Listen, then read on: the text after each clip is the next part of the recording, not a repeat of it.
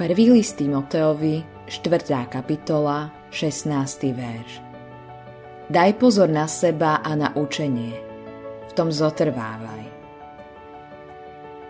V hľadaní spôsobov, ako preklenúť generačný rozdiel, niet pochýb o tom, že my ako rodičia budeme musieť konať to, čo kážeme, a to stále viac a viac, aby sme svoje správanie zosúladili s našim kódexom viery. Žiadna matka nemôže od svojej dcery požadovať, aby nespávala s kadekým, keď ona sama flirtuje a príležitostne sa spreneveruje svojmu morálnemu správaniu.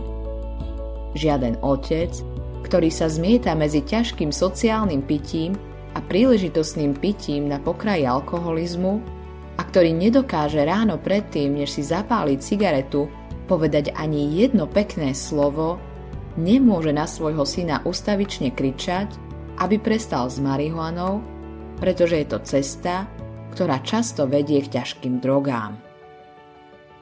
Ak má mladšia generácia preukazovať úctu staršej, či dokonca ju počúvať, dôslednosť, stálosť a svedomitosť, ktorá nevybočuje z normálu a udržiava kresťanský charakter, musia byť pri nej nevyhnutnosťou. Modlitba dňa. Oči mladšej generácie vidia moje nepodarené správanie, Pane.